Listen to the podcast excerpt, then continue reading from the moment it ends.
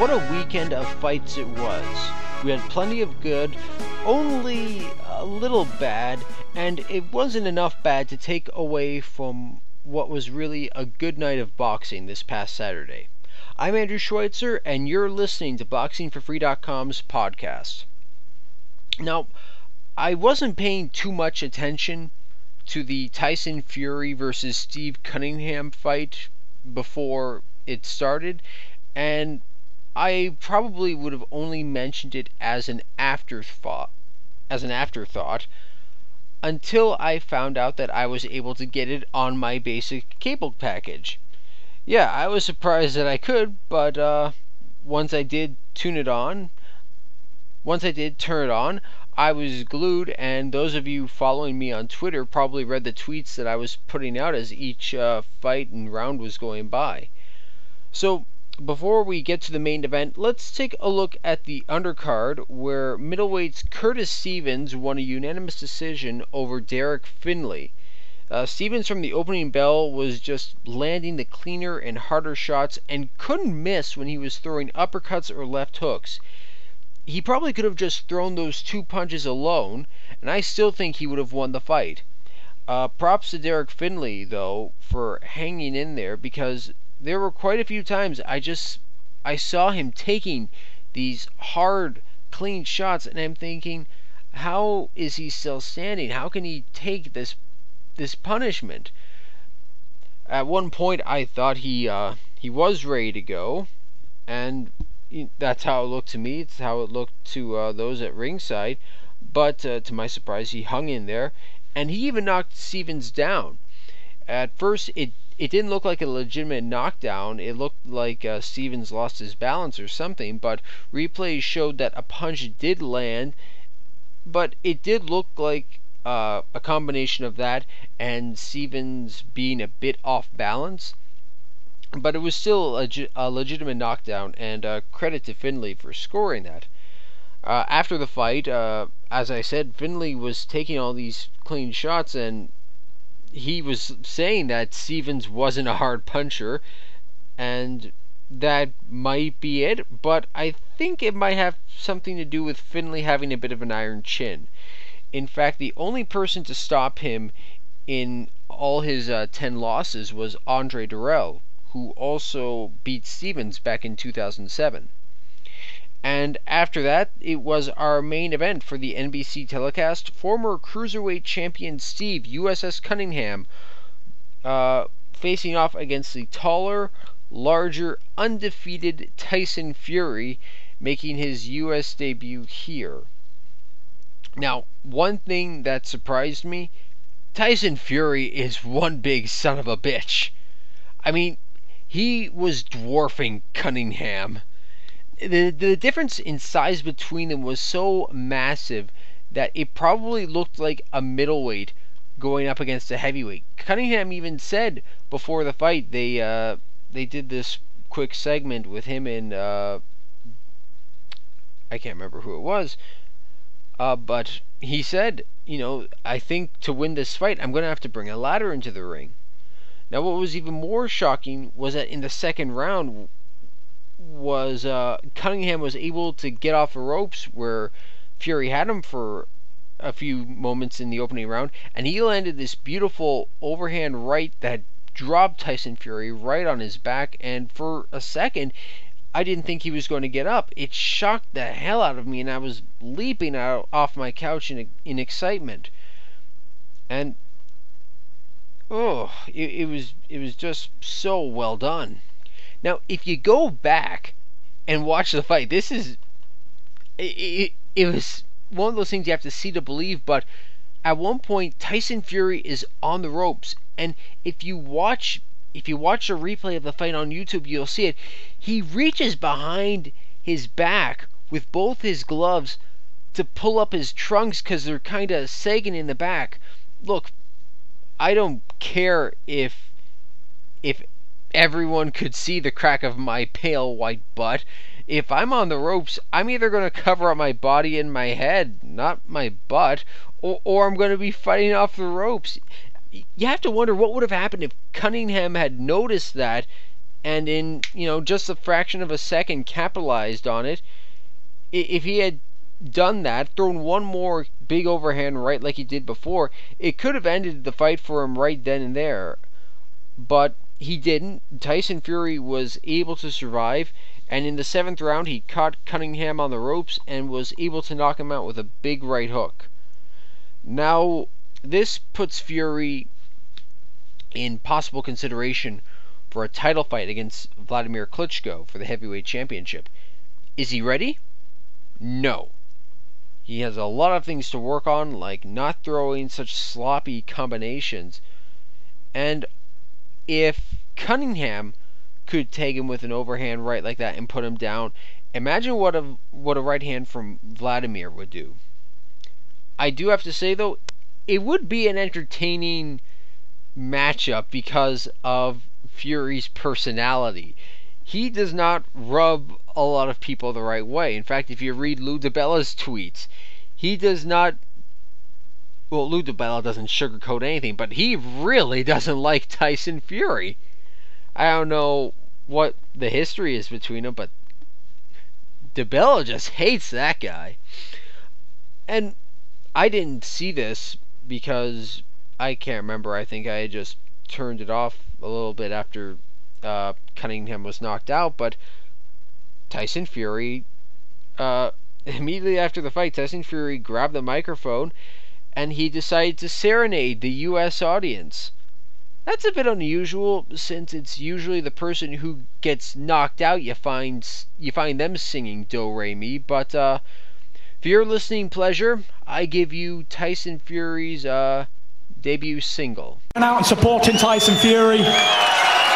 Thank you very much. God bless America, and thank you very much. In order, I'd like to sing a little song for you all right here in the ring. And here we go. I'm not just a boxer. Let's do it. He was sitting beside me in the passenger seat as I walked through the at a quiet little street. He was smiling so proudly as he gave me the key.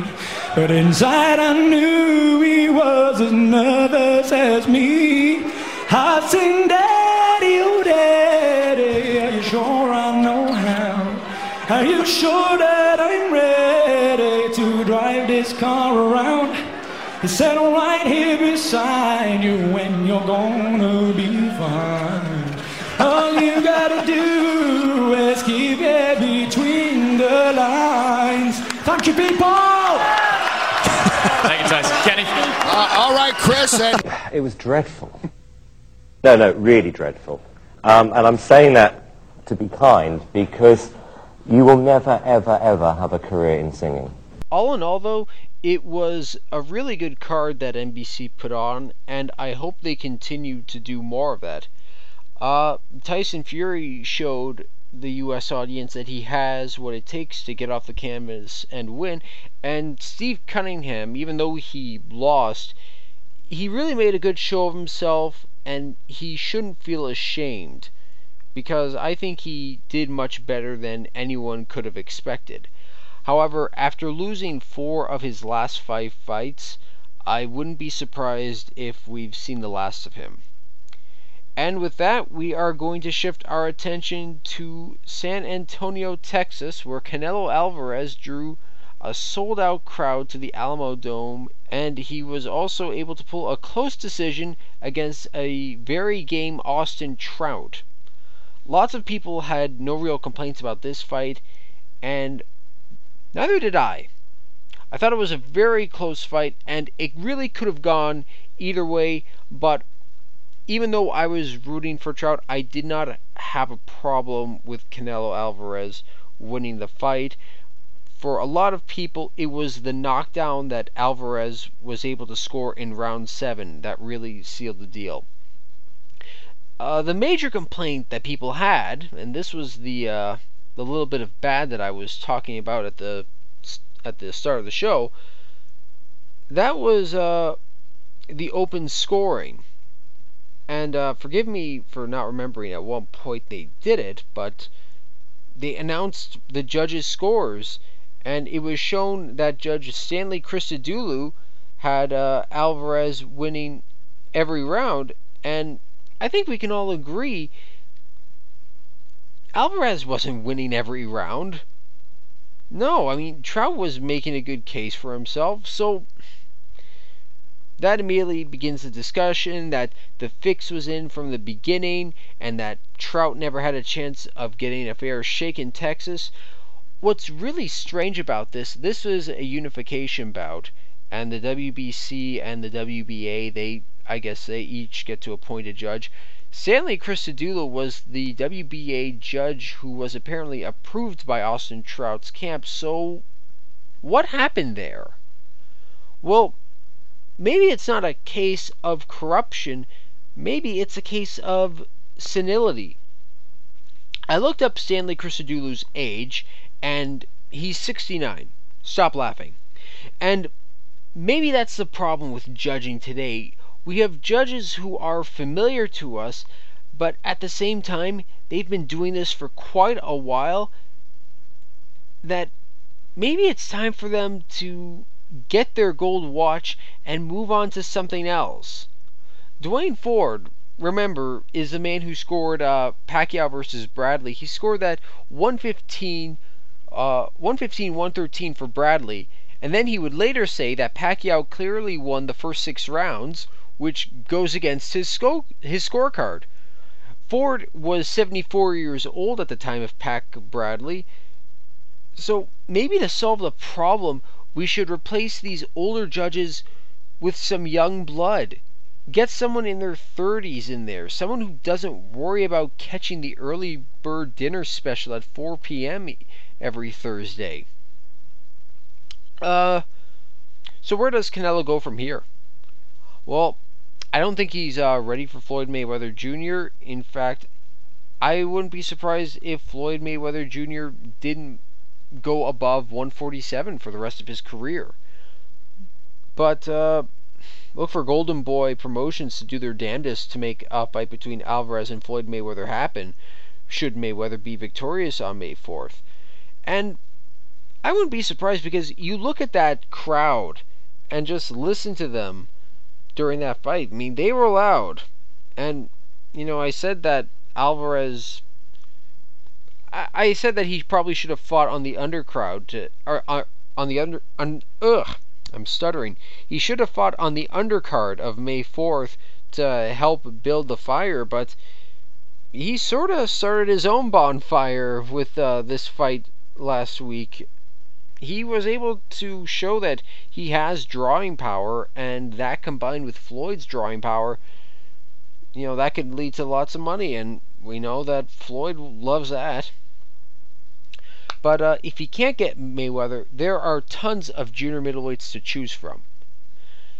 Uh, anyway, aside from Christodoulou's score, again, going back to what I said earlier, what nobody seemed to like is the fact that there was open scoring.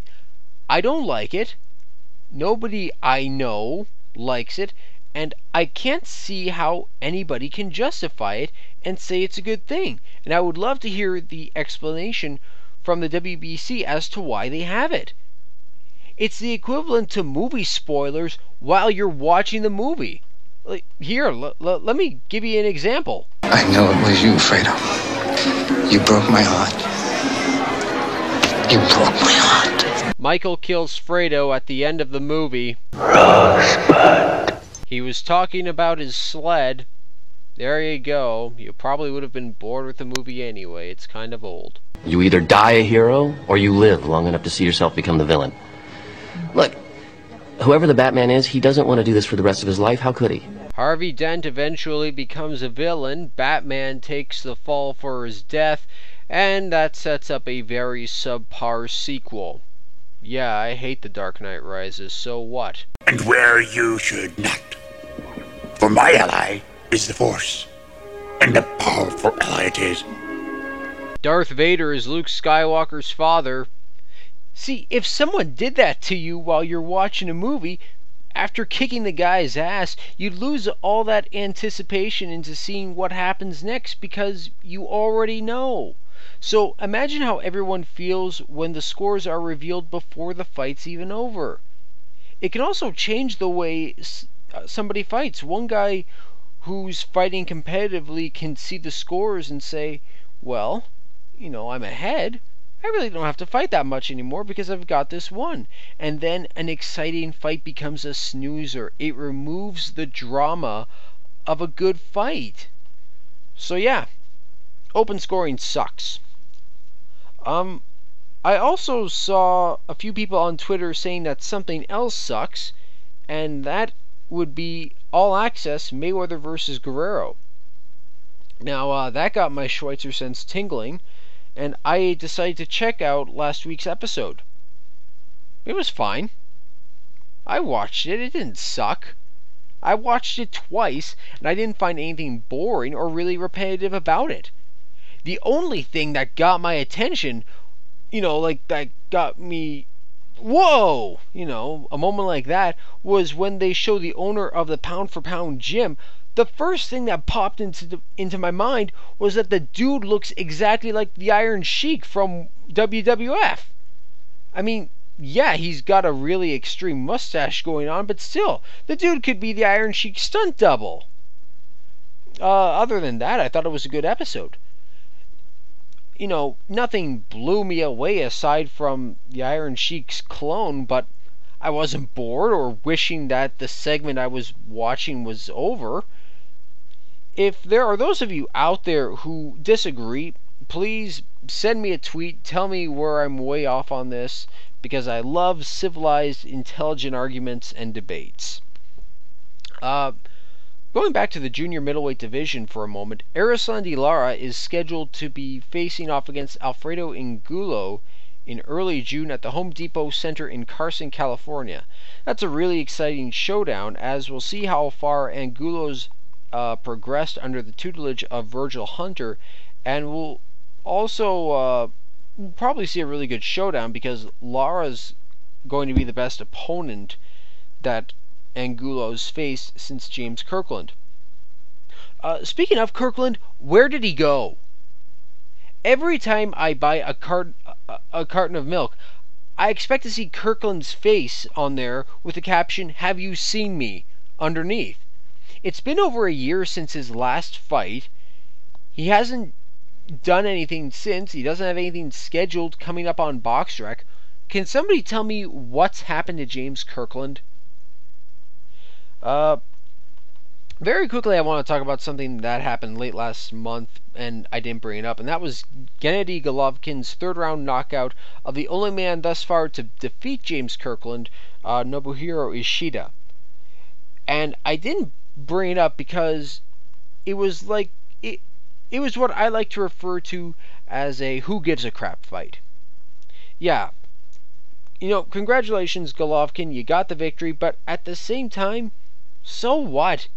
You beat a 37 year old who hadn't scored a victory in almost 18 months, and that was against somebody who was making their pro debut and they haven't fought since.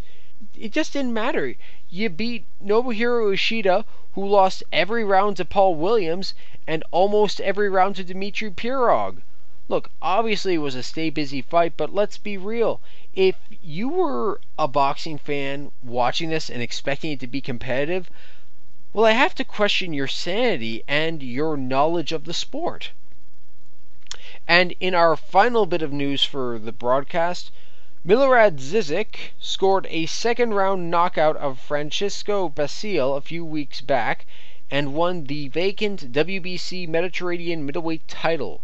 Uh, Zizik raised his undefeated record to nine wins with four knockouts. Now you're probably wondering, Andrew, why are you sharing this news about an up and comer winning some meaningless title? Well, Zizik is a follower of mine on Twitter, and I figure I should support those fighters who follow me any which way I can, be they in the top 10 pound for pound or someone just getting their pro career started. So, that just about wraps up this podcast. Be sure to go to boxingforfree.com, like us on Facebook, and be like Milorad Zizik, Erislandy Lara, and Robert the Ghost Guerrero. Follow us on Twitter. I'm Andrew Schweitzer. Thank you for listening, and we hope you tune in next time.